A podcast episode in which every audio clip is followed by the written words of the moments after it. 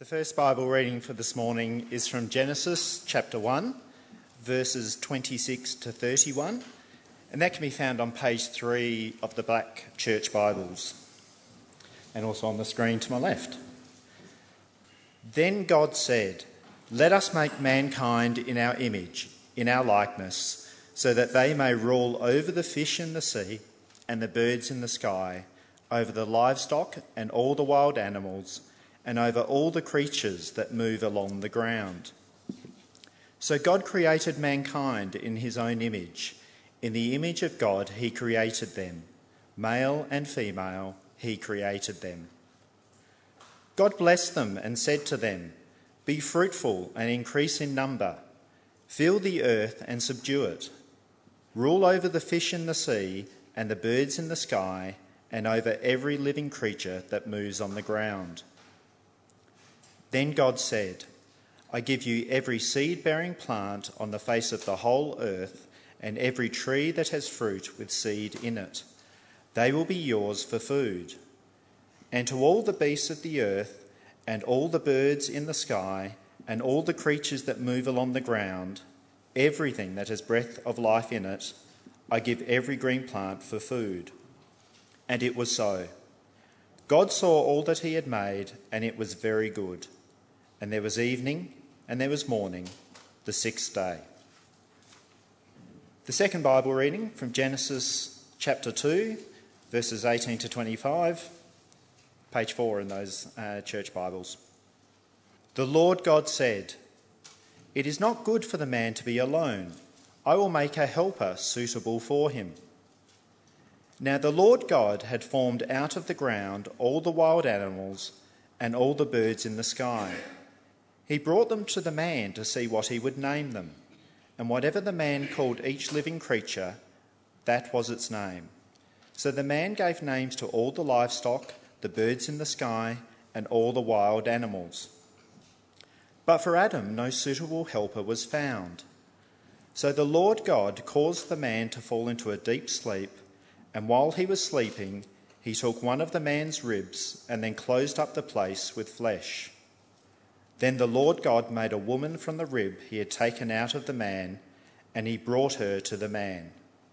The man said, This is now bone of my bones and flesh of my flesh. She shall be called woman, for she was taken out of man.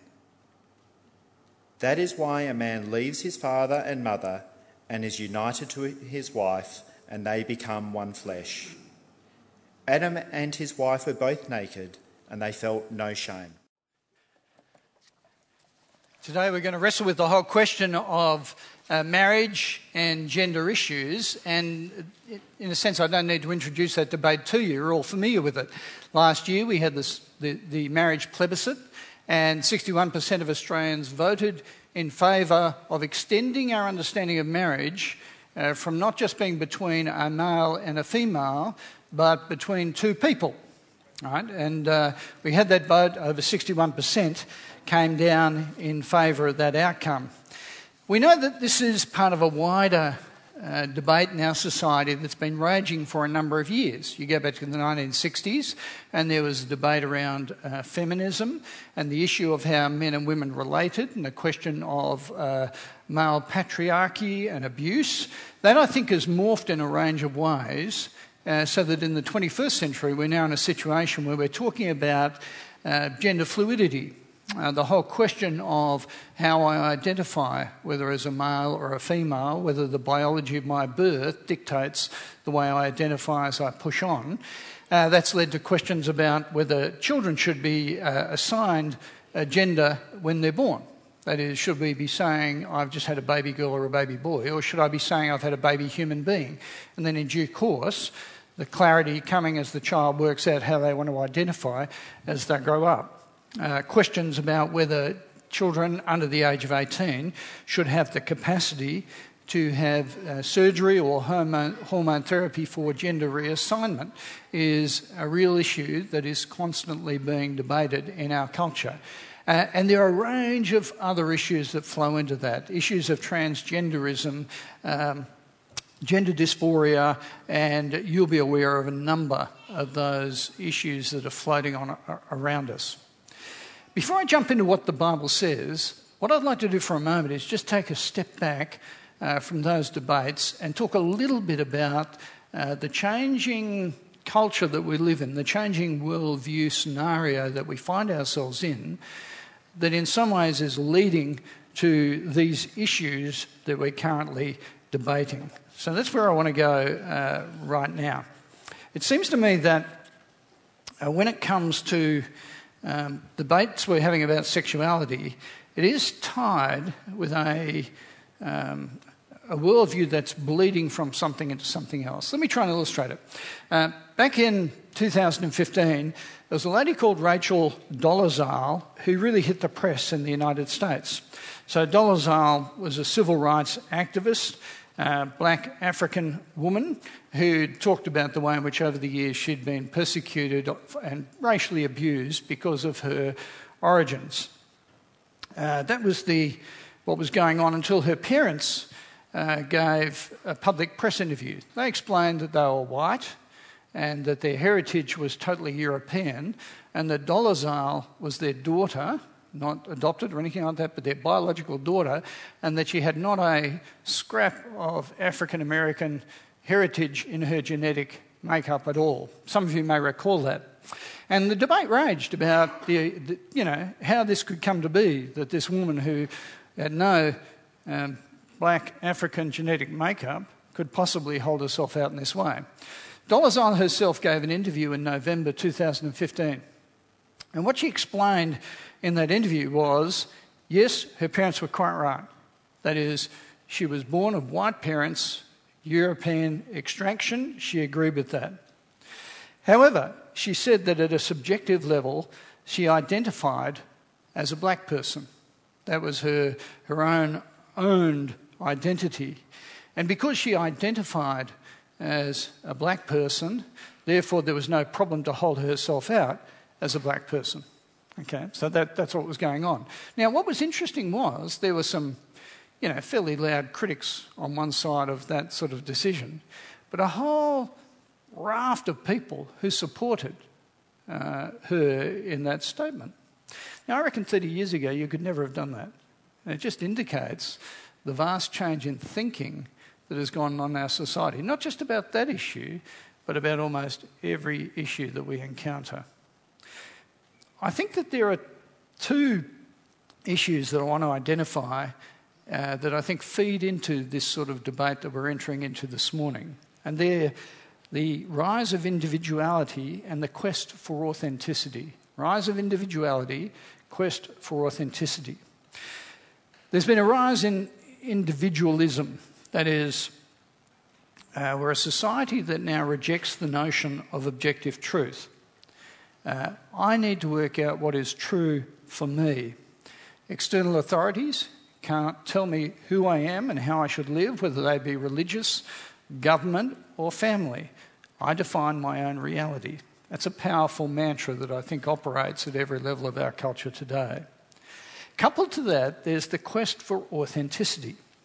We must be true to ourselves. Uh, we shouldn't be conforming to moral codes that are out there. We've got to work out what's right for us. Because to conform to something external would be to undermine my true identity, my unique self. And personal meaning ultimately comes from within, not from outside. Now, these, these twin mantras, individualism and authenticity, it seems to me are like a, a drum beat in the background that forms the, the, you know, the water in which we swim as a culture, uh, to mix my metaphors. You know, that is, the, that's the reality of the world in which we live. Now, contrast that with the essential Christian framework of thinking. Okay, if I suggest to a world that is uh, weaned on this individuality and authenticity, if I suggest that God has created the world, and because He is the creator, He has authority over all He has made, including the people He has made, right? That is jarring for our world. if I suggest that God, in his vast goodness and power, has designed humanity, both in terms of gender and marriage, it will breed a reaction if I say it's a given. If I suggest, as a follower of Jesus, that God has revealed himself most clearly and has provided objective realities about who we are in his world and a framework for understanding marriage and gender, and that the problems we experience as we grapple with those issues are explained uh, by the nature of how this world has unfolded, especially after Genesis 3 and the fall, then understand those things are very hard for your average person in our culture who is not a follower of Jesus to hear. Like it just jars and grates because it cuts across my individual, individuality and my quest for authenticity. And therefore, I think it's becoming progressively harder for believers because we, we swim in that ocean of views in this world. We're not immune from that way of thinking. And when relationships, at least I hope we are, with many people who hold those worldviews. And it's very hard to stand firm based on the convictions that we have as followers of Jesus in a world that is just eroding around the edges of those things, right? It is actually tough being a believer in this world. Okay, that's a framework way of thinking. It intrudes on the whole area of our sexuality, gender identification, and marriage. I'll come back to those in just a moment. What I'm going to do for a few moments now is to talk about what the Bible says in Genesis 1 and 2 on marriage and gender.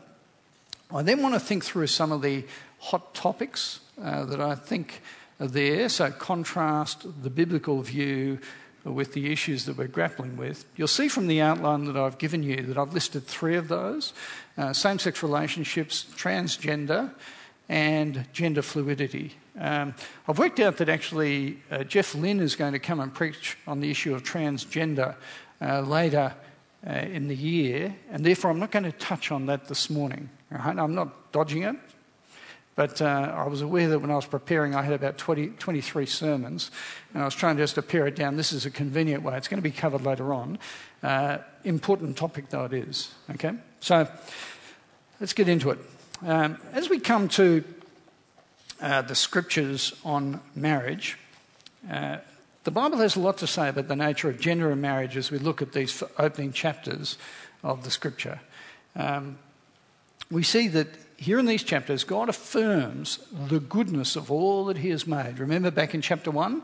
Uh, it is good, good, good, good, good, very good, right? And uh, especially the very good is attached to the nature of the way in which He has made humanity in His image, right? That is, that is emphasized. It's clear that God has made humanity, male and female, in a complementary manner. You come to Genesis chapter 1, verse 27. So God created mankind in his own image. In the image of God, he created them, male and female, he created them. God is the architect of gender. Uh, God creates that gender distinction. But I want you to note especially that equality is built in. That is, women are equally in the image of God as men. And let me say, in the ancient world, uh, Christianity is a, is a starkly different world religion. Women were just ignored in the ancient world. Women never got a mention in uh, the religious narratives of how we come to exist. They were just completely forgotten. But in God's economy of things, He creates male and female equally in His image. Now, it is very clear as you think about uh, males and females in our world that all the indications about gender vastly support, that is, biology, vastly support the fact that there is a created mandate here, male and female. Uh, there are some who are born intersex, that is, they have a combination of male and female genitalia uh, or body parts. Uh, that is less than 1% in our population. Okay, But otherwise, it is clear biologically uh, people are born male or female. That's born out. And what we have is distinctives uh, that are clear between the way in which God has created us, male and female. It is part of the creative design. And what we discover as we look through Genesis 1 and 2 is that that has purpose. Uh, there, is a, there is a reasoning, a thinking uh, behind God's design at this point. The first is that He has made us in His image, male and female, to rule in His world. And also, uh, He has made the possibility of marriage in a certain framework. In Genesis 1, what we've got is this, um, uh, this wide angle lens on creation. It is very vast in its scope about humanity and rule, uh, that God has made us to be his subtenants in this world. Then, when we come to Genesis chapter 2, we get this, this up close look at particularly humanity in the Garden of Eden and the nature of their relationship, and particularly when it comes to the marriage relationship. When we come to marriage, here in Genesis 1 and 2, here are some of the elements that you can pick up as you go through. Firstly, it's clear that in a marriage relationship, there's meant to be a deep union and bond. So, verse 18 of chapter 2, notice it says, It's not good for the man to be alone. Um, remember back in uh, chapter 1 good, good, good, good, good, good, very good? Here we have the first not good. Right? And the not good is the isolation of a male in God's created scheme of things. That is, it's good for there to be male and female. You come to verse 22, we're told that the Lord God made a woman from the man's rib. That is, the woman is like him, made of the same stuff, but unlike him, that is, woman, not man, there's difference as well. When you get to verse 23, we're introduced into um, the man celebrating the reality of God creating a woman uh, for companionship and for joint rule as we come to think about the world. And then we get to verse 24. That is why a man leaves his father and mother and is united to his wife, and they become one flesh. Their complementarity uh, creates the possibility of males and females being in a profound union. Uh, that is, their sexual union adds to their joyful intimacy and framework and the design God has for human flourishing. Right? a unity in marriage that is meant to be one whole, deep, profound, peaceful, harmonious. We also know that when we go through these chapters, included in this understanding of this marriage relationship is the idea of procreation. Back in chapter 1, verse 28, God instructs them to be fruitful and increase in number. Humanity, we are God's partners in caring for, tending, ruling over creation. And part of the extension of God's rule in this world, uh, part of his creative good intention, is to see the creation of new human beings. That's the reality. That's a good part of God's creation. New people in the image of God. And humanity is given this special capacity to be able to re- reproduce and recreate in this world. But can I say, all of us in this room who've ever existed exist as a result of a union between a man and a woman. Right? There's no other way that this can actually happen and fulfill God's purpose at this point. And then clearly, as we look at marriage, permanence is intended. Uh, you get that one flesh idea uh, that we see in chapter 2 the idea of unity and it's uh, reinforced by the teaching of the scriptures as you go through the rest of the Bible. Uh, that idea of permanence in that relationship. Okay, really brief, but let me summarize. When it comes to marriage, what we have are two people. In God's economy of things, they're male and female. Uh, it is the context for the proper expression of sexual affection. It's permanent. That's the content of marriage at this point. point, and it is God's good design for human flourishing. While in this series we're not spending much time in Genesis chapter 3, I do want to now visit that chapter because I think we need to to understand why some of the problems occur in our world when it comes to the nature of marriage, harmony, peace, gender identity, all those sorts of things. We turn to uh, chapter 3 and we see there Adam and Eve, man and woman, rebelling against God, that is, rejecting his rule over them. Essentially, what we see in Genesis chapter 3 are people saying, the good God who has made a good world and made us to live under his authority, to tend his world and relate to each other, we don't think he's got such a good idea. We think we can do a better job. So there's that, I talked about individuality, there's the quest for independence. I will live apart from you, God, and recreate identity and purpose and relationships in my world, in your world, as if it's my world. And we see the, the way in which that is outworked in the rest of the Bible. That is, sin, the rejection of God, manifests itself in a breakdown of relationship with God in the world and in our own relationships. And in particular, we see the way in which sin uh, disfigures or, or mars the way in which we live. We, we see it when it comes to our bodies, right? Um, Post Genesis 3, uh, we have bodies that get sick and decline. Right? I don't run as fast as when I was 20. Right? I used to be quite fit. I'm not quite fit. Right? Uh, this has something to do with the fact that I am several decades older than what I was. I, I don't think my body's improving. I think it's going downhill. Sue agrees with me, right? It's uh, um, that's just. We know that we know that sin affects our, our world and we decline. Uh, I mentioned previously the whole issue of uh, intersex, those who are born with both male female genitalia. I, I think that is a result of the breakdown of our world. Uh, it's the same with um, disabilities of any sort, actually, that people struggle with in different ways. The fall affects our thinking, uh, that is, it affects our psychology. As we live in a world where we're subject to uh, depression, anxiety, most of us struggle for identity at different times and in different ways.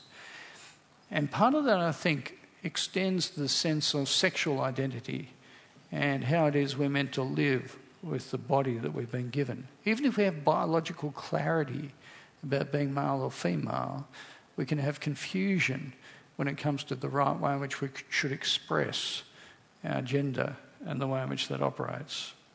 And then finally, I think sin affects us at the heart level, the level of our desires. We actually don't desire what God wants.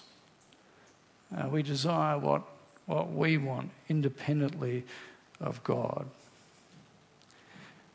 So, what does it mean for us to live in a created world that is good as people who are affected by sin and living in a world affected by sin.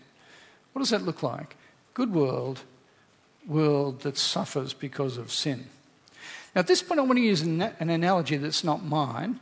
Uh, it's by an author called John White. And John says he, he thinks that uh, living in a world that sort of separated itself from God is a bit like uh, what happens to an art restorer. Okay. So bear, bear with me here. I know nothing about art. My apology. It's his analogy. If I get it wrong, it's my fault. All right. So he says it's like art restoration. A really good art, art restoration person knows that when they're given a painting by an old master, their job is to restore this masterpiece back to its original state as much as they possibly can.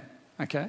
So if I'm asked to restore the Mona Lisa, right, I don't get it and go, I think she'd look better with glasses, you know? Um, th- this is not an option that is open to me. It would be a total defacing of the, the intention.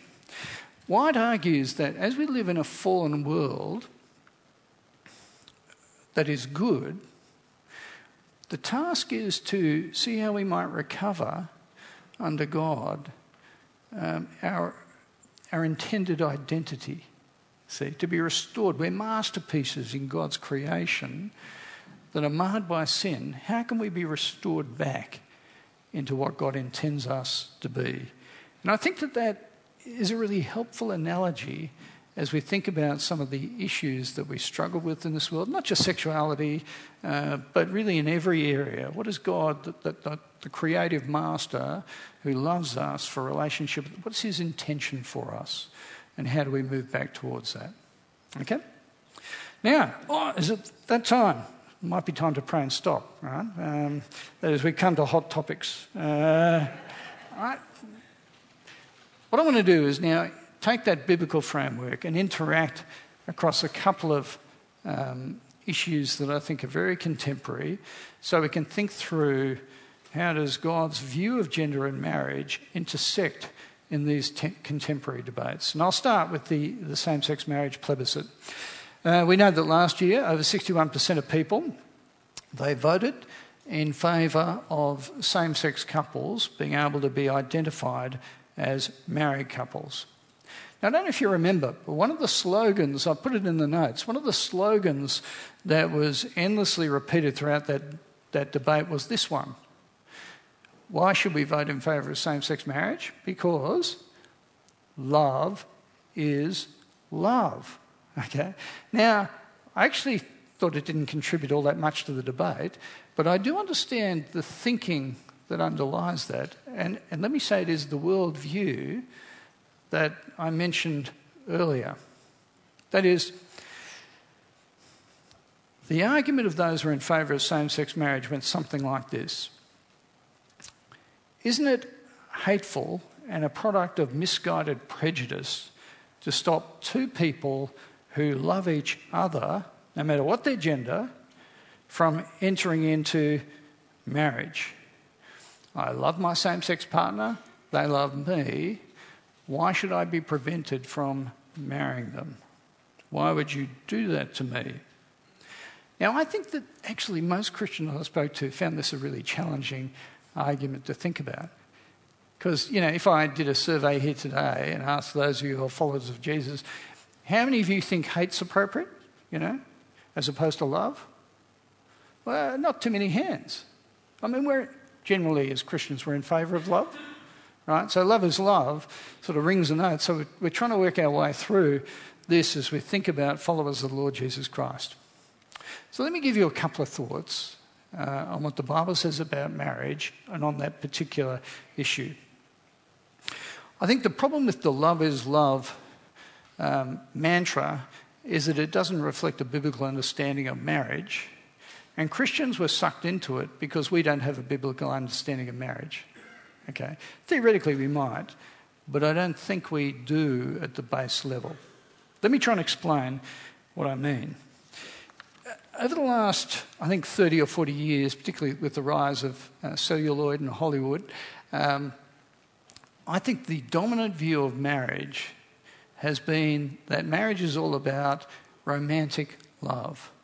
Okay? And that if I feel a depth of romantic love for one another, that is the key to marriage. You know, so um, at the end of most Hollywood f- films that are based on, you know, um, uh, love and romance, if you've got a couple looking lovingly into each other's eyes, you know that they're, they're going to have a successful relationship, right? Because they've ticked the key box, you know. We feel romantically affectionate towards each other. Understand how that fits the paradigm of our world individuality, authenticity. It's based on who I feel love towards, and in order to be authentic, I must be able to execute a plan based on my feelings, right? I feel love towards someone, irrespective of gender, therefore I must be able to marry them to be authentically true to myself. Now, I think many Christians have absorbed this view of romantic love as they think about what marriage is, and therefore, uh, when we had this debate, it was very difficult to argue with.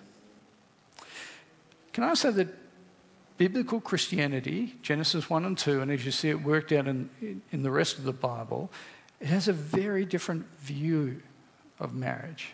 Now, hear me, especially men here right now, right? The Bible does have a romantically loving idea of what's involved in marriage, right? I'm not ruling out romance, all right? Just let me repeat that for the men here who are a little bit thick at points, right? Romance is still involved in marriage, all right? However, it is not the dominant uh, series of ideas that are attached to marriage in the Bible. Uh, marriage, we know, is there for the joining in, in marriage of males and females. Uh, that builds into it the best God designed possibility for unity and depth of relationship and oneness. It also is the only means uh, by which people can reproduce. That is, I'm not saying same sex couples can't have children by other means, but children are only created through males and females uh, being united, uh, either personally or in um, the laboratory, right? That is the basis for procreation and the view of um, uh, the ongoing nature of humanity ruling this world. And let me say this design of God's is loving. That is, God is concerned for human flourishing. Good, good, good, good, very good. And this part of gendering in marriage is for our good, and God desires the very best for us. Now, when it comes to the um, same sex marriage plebiscite, um, uh, six, over 61% voted in favour of same sex marriage. And I'm, I'm very comfortably in a minority at this point.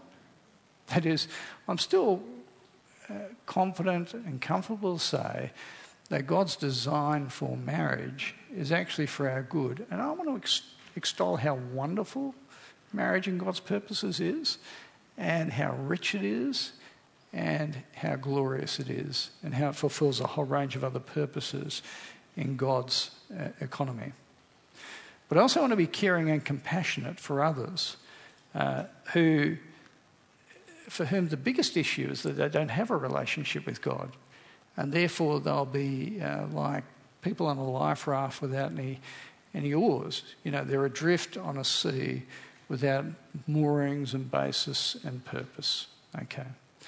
God's design for marriage is good, even if our society is moving away. Let me also say, just, just by way of uh, indicating possibilities about the future, I, suspect that the definition of marriage is going to keep changing potentially. Uh, that is, uh, even last year, there were some arguing for same sex marriage, there were some who were still arguing for male female marriage, and there were some at the same time who were arguing for polyamory. Uh, there's particularly for those who are bisexual, they were saying they should be able to be married to two people of different sex. So, my guess is there's going to be a push more and more on the definition of marriage that we currently have at the governmental level. Now, at one level, I think it's it can be harmful to our society to change these definitions in different ways and move away from what God says is good. But at the same time, it seems to me that uh, our task is not primarily to influence law, but to be faithful to God in the framework of our thinking as God's people and how we operate together. Okay, you'll see in the notes, uh, I was going to talk about transgender. Jeff Lynn will answer every question you have about that. If you have more immediate questions on that, uh, Mark Curran would be delighted to answer those before he preaches next week, his first sermon. That will be wonderful. He'd look forward to that. Let me move on to gender fluidity. And I, I've subtitled this the, the suspension of identity. I think many parents, particularly in our midst, have been quite uh, worried about some of the education programs being introduced to school uh, that has promoted gender fluidity. Uh, we've seen some of the debate around the Gillette ad that was recently uh, put forward about the fact that uh, to identify as a male is to identify as toxic, you know, the equivalent there. I think the ad itself actually promotes some health in relationships, don't get me wrong, but it's part of that debate about identity and gender. Uh, there are some academics who are now arguing that the way forward for the liberation of the human race is to get rid of gender categories entirely. Uh, let, me, let me recite something from Judith Lorber. Uh, she's someone who thinks gender dis- distinctives need to be gotten rid of. Uh, and she's a credentialed person. Right? This is not just out there somewhere.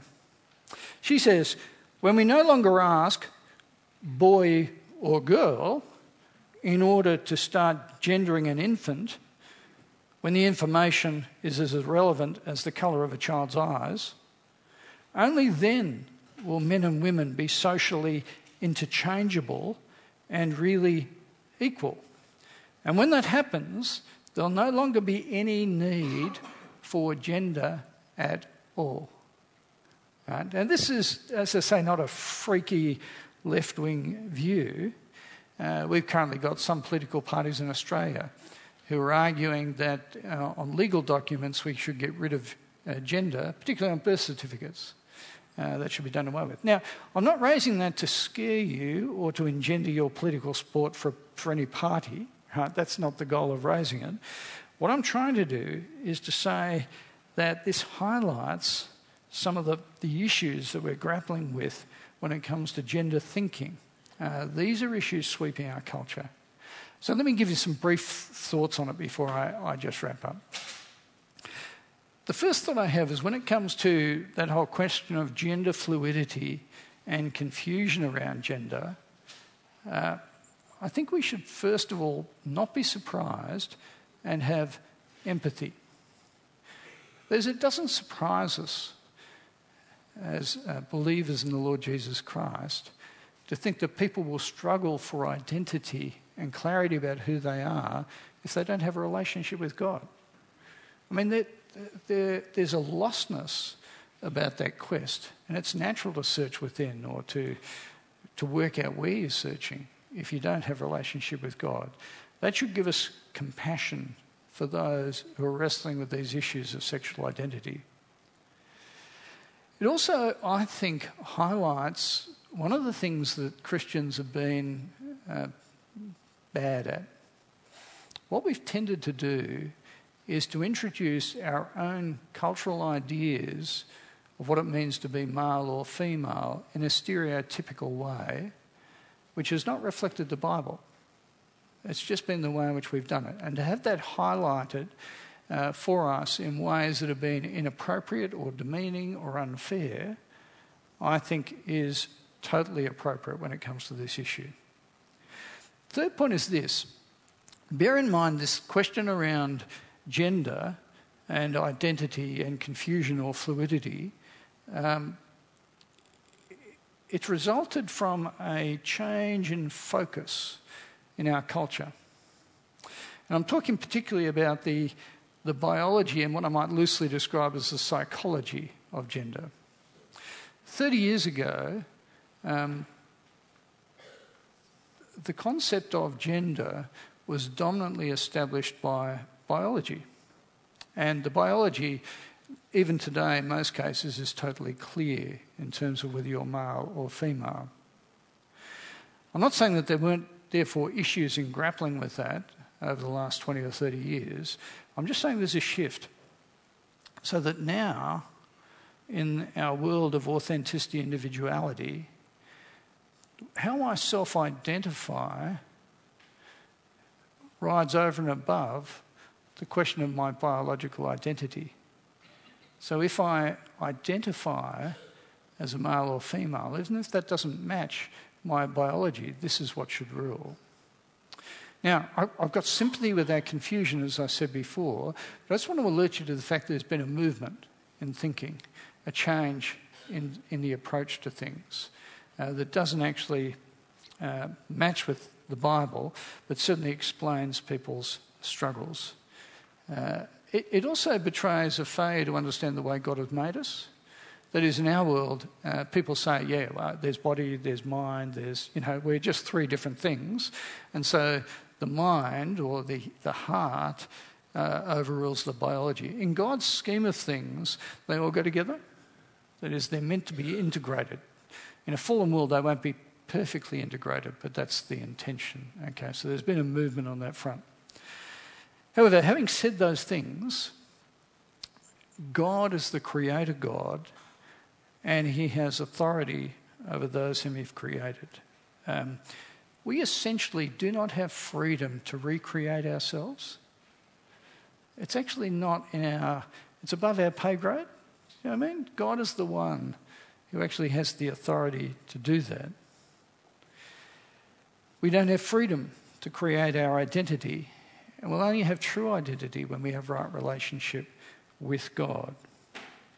Our task, uh, as I said with that analogy from John Wyatt, is to recreate, uh, that is to recover, to be restored in the image that God intended us to have.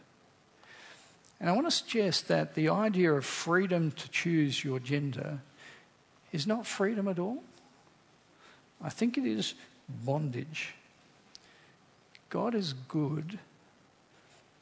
Gender is a part of his good creation, bearing in mind the comments I made about the fall. And part of it is to understand how he has made us and to live in line with that.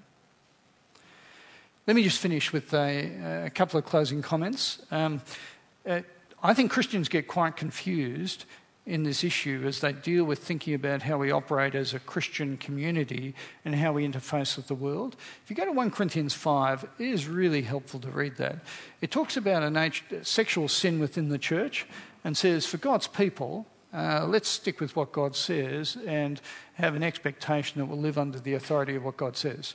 It has some sort of um, comments about living in the world where there's sexual immorality in the world. And it says, I'm not saying to you that you should operate this way, the way you do in the church in the world. If you're in the world, to get away from sexual sin, you'd have to leave the world, not an option, right? That is, you think differently about uh, the way in which the world operates.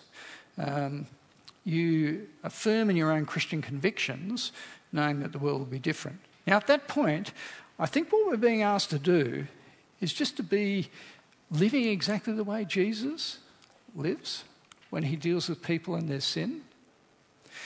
In John chapter 4, you may recall Jesus encounters a Samaritan woman. Now, this is a woman who really has um, sexually got a confused background and identity wise is all over the shop. Right? She's had a number of husbands, and the, the man she's now living with is not her husband. Now, this is Jesus who encounters this woman. Jesus has absolute clarity about God's intention for gender, for marriage, and for relationships. Jesus is quite clever at this point. He knows what he's doing, he, knows what the Bible says. But remember how he deals with her? Even with absolute clarity on marriage and that this woman is totally outside of it, he has extraordinary compassion on her. He loves her. He doesn't shame her. He doesn't ridicule her. He doesn't yell at her.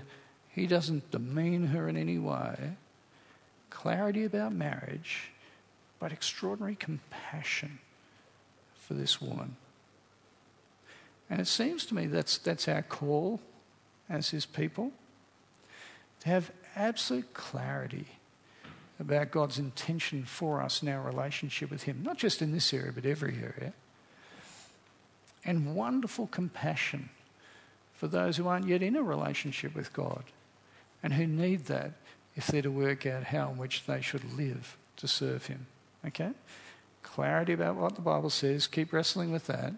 Compassion as we engage in a world that lacks clarity because they lack relationship with God. Okay? Can I pray for us? Let's pray. Heavenly Father, we do thank you that uh, you're a wonderful God who is so kind and merciful and gracious to us. Uh, Father, we, we pray that in this area that you'll help us to recognise the wind and ways of cultural movement, and to be astute to those, and yet to be faithful as we interact with your word, thinking through the implications of it uh, for the world in which we live and for our own lives. Father, we pray you'll give us enormous thankfulness to you, the good God who's made us to live in relationship with Himself and with one another in your world, and that you'll give us uh, great compassion as we care for people around us who are lost and wandering like sheep without a shepherd, searching for identity and purpose.